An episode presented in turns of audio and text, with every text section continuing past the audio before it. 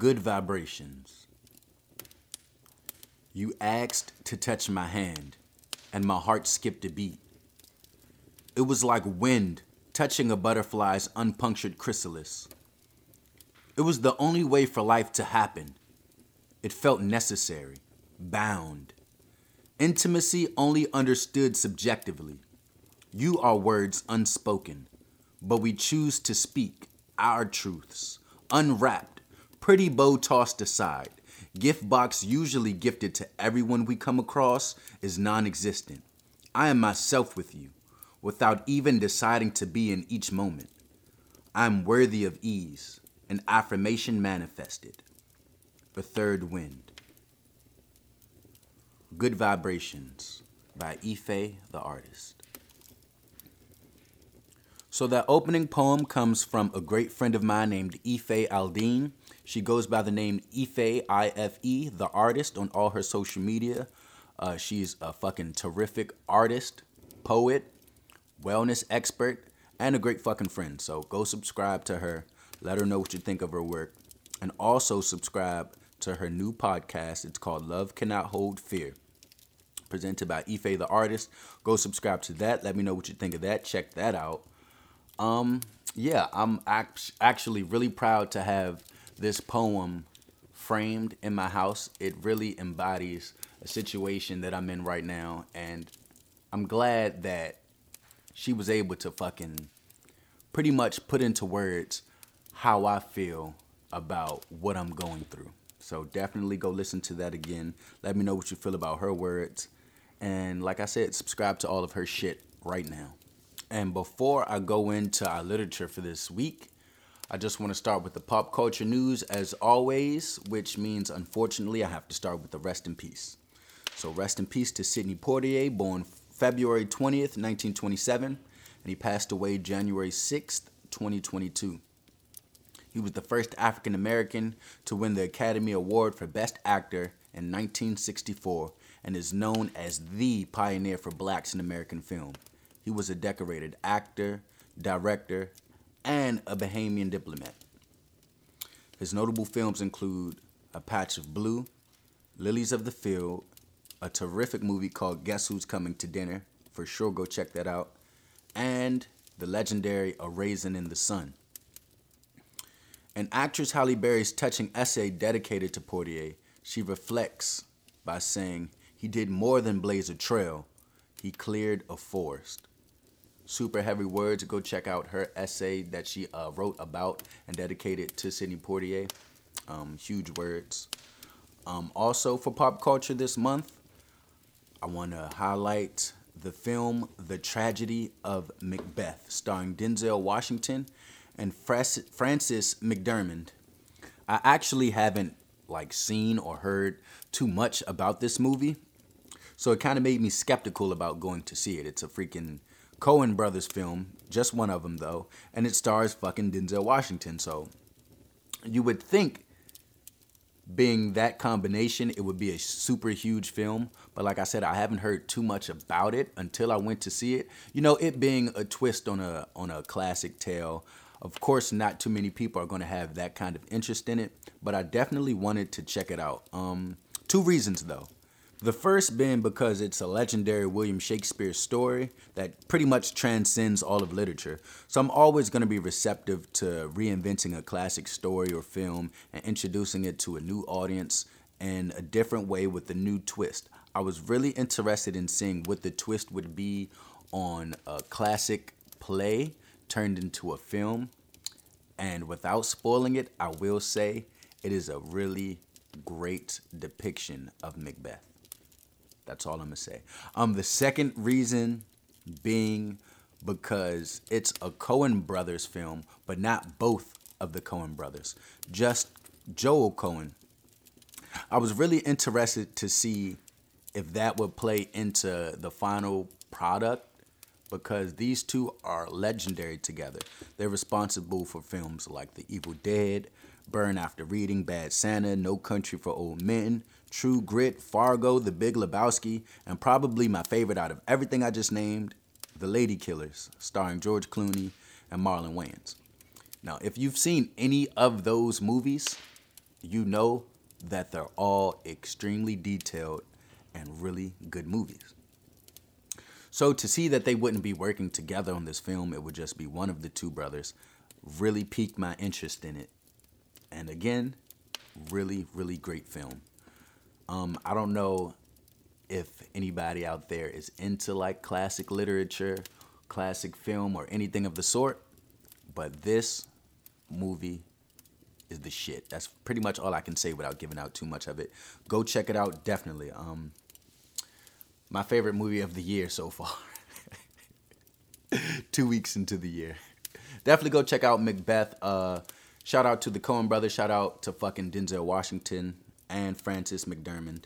Um, I'm always going to be in support of revamping classic literature and classic films because I'm going to just speak for everybody when I say I'm really fucking tired of uh, regurgitating the 80s every freaking two to three months. Every film, it feels like within the last five to 10 years, every single film has been some 80s remake, a 80s show, or an 80s movie, 80s sitcom. They, they, they just keep revamping as if the 80s was 120 years ago.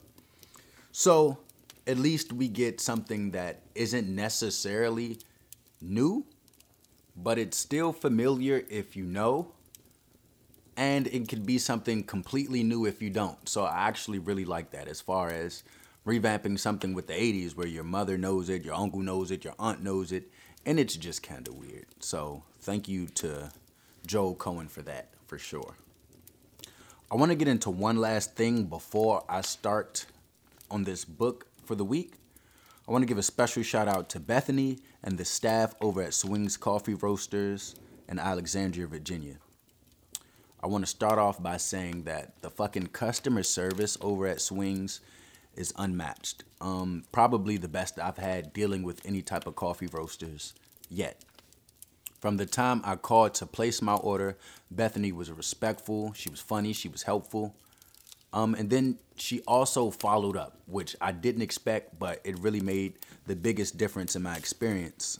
Um, from the moment I called to place my order for their bourbon barrel aged Ethiopia, like I said, she just was a big help and really made me feel comfortable and a part of the customer family. So thank you, Bethany. Thank you to Swings for that. Um, their their coffee that I ordered is their bourbon barrel aged Ethiopia. It's made in partnership with Smooth Ambler Spirits.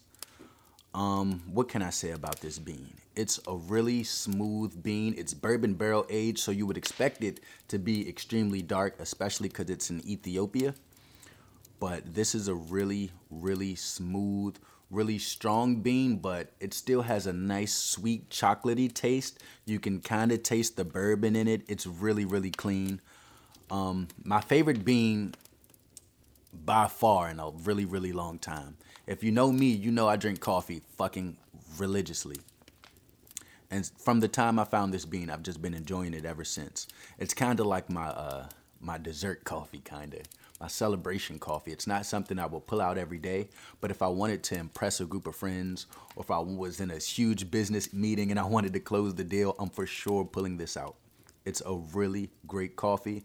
Try it out, order it now. Again, you can get it from Swings Coffee Roasters in Alexandria, Virginia. Thank you, Bethany, and thank you to the entire staff at Swings um, for all your hard work to produce this amazing bean. I'm actually drinking it right now, enjoying the shit out of it. So thank you all again.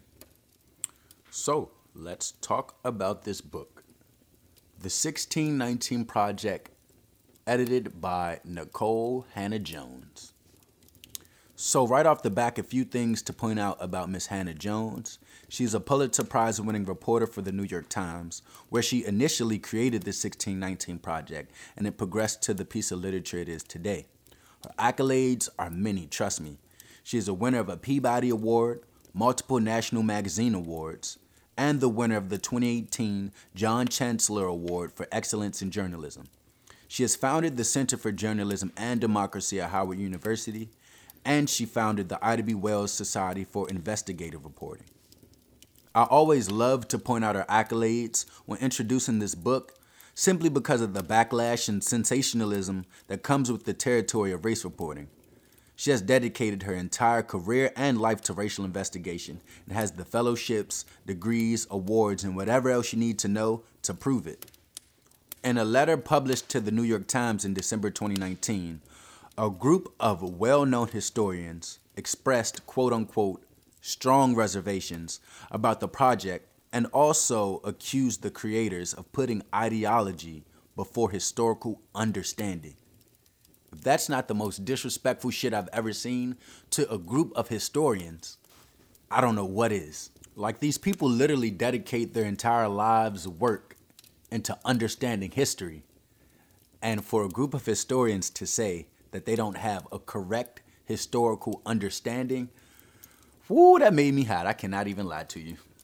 But aside from that, I learned about this book as I read Ibram X. Kendi and Keisha N. Blain's Great book, 400 Souls. Absolutely terrific read. Please go check it out. Um, in my opinion, these two books serve a great marriage. As 400 Souls chronicles the development and impairments, for that reason, of the African in America from 1619 and beyond, the 1619 Project reinforces that those same 400 years gave way to institutions that would never exist how they do today without African Americans. I'm pretty sure we all can agree on that, but some historians believe that that is um historical misunderstanding. Wow. Yeah, but anyways, this book was published by One World, an imprint of Random House, and from beginning to acknowledgments, it's 480 pages, a pretty thick read, um, but a really, really informative read. For sure, go check it out. My excerpt comes from a chapter called Music. It's going to be pages 366 to 370 in the book. So if you have your book with you and you want to read along, let's go. Among the duties of the enslaved was the enslaver's entertainment. Black people were called upon to fiddle and dance for the white owners and their guests musicians were loaned out to other enslavers. Eventually, on their days off, they'd take their instruments into town to play and dance for pennies, sometimes for food. White people took in these songs and dances. They considered it savage, but that alleged wildness turned them on. A white person could deem black musicians lowly, subhuman, beyond redemption, while still finding himself helpless to resist their talent. Alas, some of these white people were so captivated that gawking was no longer enough. Before the Hampton Singers and the Jubilees started performing, 19th century black music had never reached the masses through black artists. What the country at large heard was something altogether different. It was the music of black people as performed by white people a cartoon of the dances they did and the way they spoke. It wasn't black music at all, but blackface minstrelsy. White men painted pitch black doing dopey, but not unskilled dances, and singing comic songs as they imagined black people might. Until the 1830s, American stages had been fat with imported European culture, Shakespeare, operas, waltzes, what was there for the common man to enjoy? Blackface minstrelsy was it. The birth of American popular culture. Minstrelsy's peak stretched from the 1840s to the 1870s, years when the country was at its most violently and legislatively polarized about slavery. Years that included the ferocious rhetorical ascent of Douglass, John Brown's botched instigation of a black insurrection at Harper's Ferry, the Civil War, the assassination of Abraham Lincoln, and Reconstruction. What minstrelsy offered the country during this period was an entertainment of talent, ribaldry, and polemics. But it also lent racism a stage upon which existential fear could become jubilation and contempt could become fantasy. The white person most frequently identified as the father of the art form is Thomas Dartmouth Rice, a New Yorker who performed as T.D. Rice and in acclaim was lusted after as Daddy Rice, the Negro par excellence. Rice was a minstrel, which by the 1830s, when his stardom was at its most refulgent, meant he painted his face with burned cork in grotesque approximation of the enslaved black people he was imitating. In 1828, Rice had been a nobody actor in his early 20s, touring with a theater company in Cincinnati or Louisville. Historians don't know for sure. When one version of the story goes, he saw a decrepit, possibly disfigured old black man singing while grooming a horse on the property of a white man whose last name was Crow. On went the light bulb. Rice took in the tune and the movements, but failed, it seems, to take down the old man's name. So in his song, the horse groomer became who Rice needed him to be.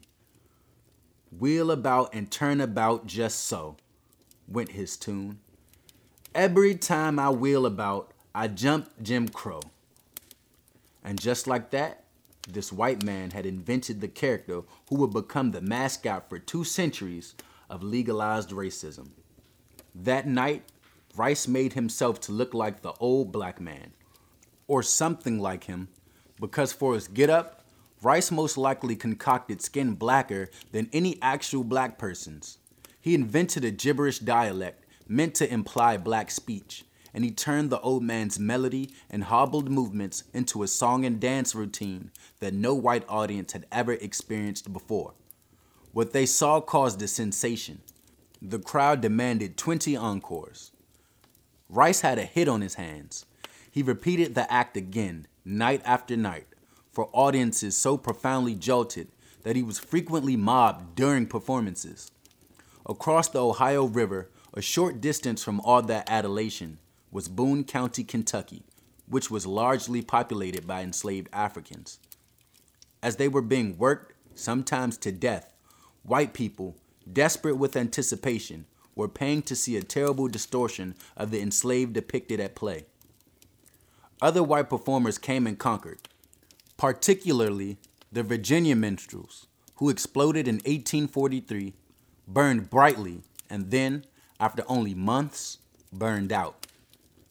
The circus impresario P.T. Barnum caught the fever, making a habit of booking minstrel troupes for his American Museum. When he was short on performers, he blacked up himself by the 1840s, minstrel acts were taking over concert halls, doing long residencies at some of the largest theaters in Boston, New York, and Philadelphia. A blackface minstrel would sing, dance, play music, give speeches, and cut up for white audiences, almost exclusively in the North, at least initially. Blackface was used for mock operas and political monologues. They called them stump speeches skits, gender parodies, and dances. Its stars were the 19th century versions of Elvis, the Beatles, NSYNC. It was on the one hand harmless fun. Men in silly clothes and garish makeup inventing a kind of sketch comedy variety show. But the audience's prolonged exposure to these images normalized their intended hideousness. White performers jostled with each other to lay claim to being the real thing, the real black thing. Night after night, for six solid decades at least, audience upon audience looked on gleefully, and the false ideas being told about black people took on lives of their own. An art form populated often entirely by these horrid counterfeits thrilled the white people who paid to see them do skits about bickering black couples and songs like Uncle Gabriel about a coon hunt. The Virginia minstrels did a version to great acclaim. Sometimes the fourth verse went like this The niggers, they come all around and kick up a devil of splutter. They eat the coon and clar the ground to dance the chicken flutter. They dance all night to the break of day to a tune on the old banjo, and then they all did gwan away before the chicken crow. During minstrelsy's heyday, white songwriters like Stephen Foster composed the tunes the minstrels sang, tunes we continue to sing more than a century later, like Oh Susanna, Dixie, Camptown Races, Swanee River, and My Old Kentucky Home Good Night. Edwin Pearce Christy's group, Christy's Minstrels, formed a band. Banjo, fiddle, bone castanets, tambourine, whose combination of instruments laid the groundwork for American popular music, from bluegrass to Motown. Some of these instruments had come from Africa, among the enslaved. The banjo's body would have been a desiccated gourd. In Doo-Dah, his book on Foster's work and life, Ken Emerson writes that the fiddle and banjo were paired for the melody, while the bones chattered and the tambourine thumped and jingled a beat that is still heard round the world. This was the root of the American rock band.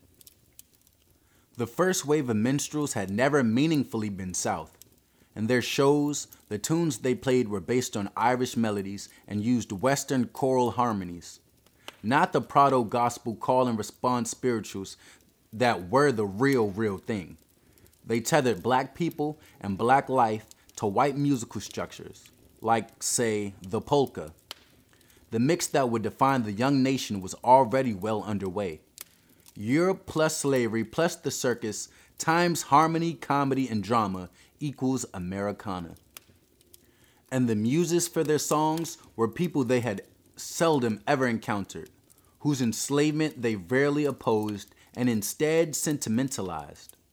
Foster's beloved minstrel show staple, Old Uncle Ned, for instance, warmly if disrespectfully eulogizes the enslaved the way you might a salaried worker or an actual uncle. Then lay down the shovel and the hoe, hang up the fiddle and the bow. No more hard work for poor old Ned. He's gone where the good niggas go. No more hard work for poor old Ned. He's gone where the good niggas go.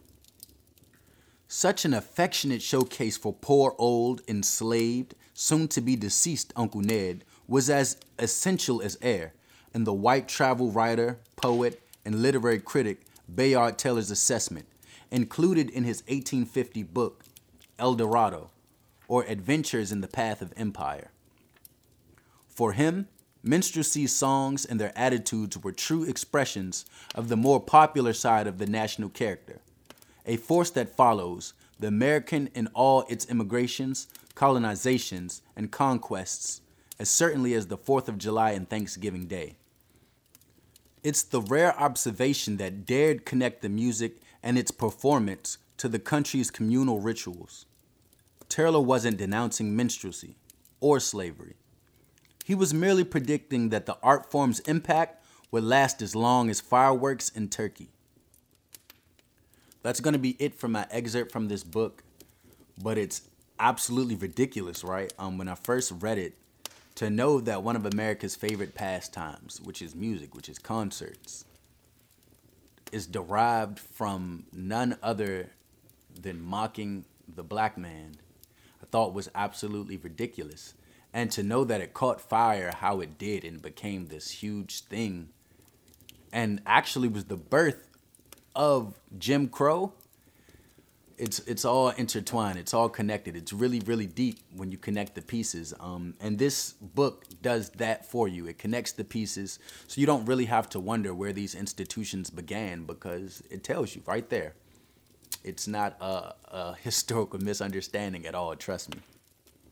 I think the biggest takeaway from this entire chapter is going to be the fact that the overexposure to these minstrelsy shows influenced the white Americans' actual understanding of what the African American is and can be. Because they saw them in this one light, this one idiotic, ridiculous light for over a century, there's really no way to not create prejudices and social predispositions against that person when you have no idea about who they really are. I think this still happens on a massive level still right today when you turn on the news and you see these communities depicted in a certain way that isn't even exactly how that community really is. Or another huge example, the first thing I thought about when I read that is uh, remember those commercials that would always come on BET? They would run from fucking 11 o'clock at night to like 8 o'clock the next day every freaking second a commercial break came, they would show you these starving kids in Africa. they would show black people on black entertainment television, black people starving in these decrepit, shitty, rundown little African villages, these third world countries. But then when you grow and you learn, that's not even an accurate depiction of anywhere in Africa, really. It's just what we think it is based off what we've been shown. You can come up with a lot of examples of just that right there, but I think that is like the biggest example that I remember, like still happening right today. So I think it's important for us to understand that whenever we aren't given a full picture or whenever we don't know the full depiction of what something is, a full understanding of what something is, then we automatically are going to have these prejudices and these stereotypes created in our mind because we don't know. A famous line from Nas is We fear what we don't understand, hate what we can't conquer. I guess it's just a theory of man. Oh, that's fire. But um yeah, it's important for us to at least try to gain a full understanding of the things we put ourselves in or we fill our, our time with because when we don't, we automatically have an idea of what we think it is, which isn't always true, especially when we've never encountered that person, place, or thing for us to have an idea of it. So, yeah, that's just my two cents on that specific chapter. Um, there's chapters on medicine, healthcare, justice, punishment, inheritance, capitalism, self defense, all of these institutions and all of these things, all of these requirements that the American has. This book goes into specific detail on how it began, why it is the way it is, how racism and politics have played a part in shaping what it is today. Absolutely amazing read. Please go check it out. Shout out to all of the uh, writers and poets. I was going to say rappers. Shout out to all of, all of the writers and poets and historians that put this together. Shout out to the New York Times for even uh, allowing this to become a thing. Um, definitely check out this book. There's no more that I can say besides uh, there's so much that I learned, so much that I'm freaking interested in learning just by opening up this book. So again, shout out to Nikole Hannah-Jones and everybody that worked on it. Please go check it out. My review will be on my website soon. I'd love for you to go check that out also, all right? So let's get into some music before we end the show. my music spotlight is going to be a very, very special artist. Um, means a lot to me. Uh, one of the best rappers I've ever heard. Wordplay ridiculous. Uh, I can go on and on about this person, but you know, without further ado, I'm just gonna let the music speak for itself. Definitely go download this album Double O from Landover with Love. Our music spotlight for this week is gonna be an artist named Dermaine. Oh shit, that's me. Like I said, go check out my new album Double O from Landover with Love on all streaming platforms right now. And here's a song for you from the album. I hope you enjoy it. This has been the Composition Podcast, episode two. Next week, I promise you, I won't Black History us to death, especially right before February. I'll just save all of that for next month. Our uh, book for next week is going to be Georgette Heyer's Beauvallet.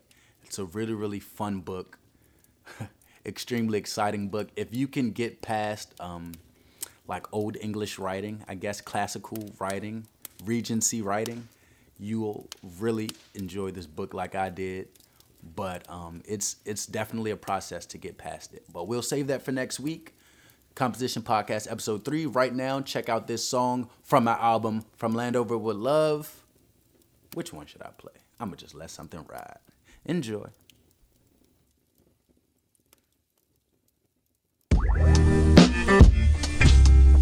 Yeah.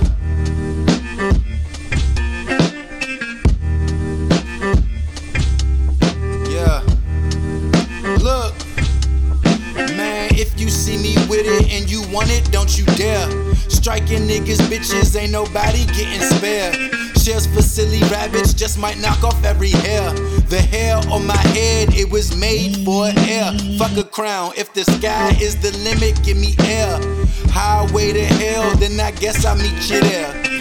Nigga, this my whore. You could look, but don't you stare. Yeah. Stingy ass nigga. Yeah. Growing up, I Look. didn't share. I can come and fix your bars like I'm Jon Taffer. Some bastard rose from the concrete and heavy traffic and lasted 24 years with plans of running past it. And elastic, I still rock the ones. That's hustler's passion. I was taught, don't you kiss and tell when nobody asking. But girl, I can turn your thighs to the grandest rapids. These niggas tell they lies, you just gotta look past them. Everybody wants some clout, and for that, they'll do magic. I just might cop a feel so I can graze in. Bitch, I'm the goat, half man, half amazing. Don't be lying on my name, that's something I don't play with. Just know that I'ma throw that cat back at you like I'm Raiden.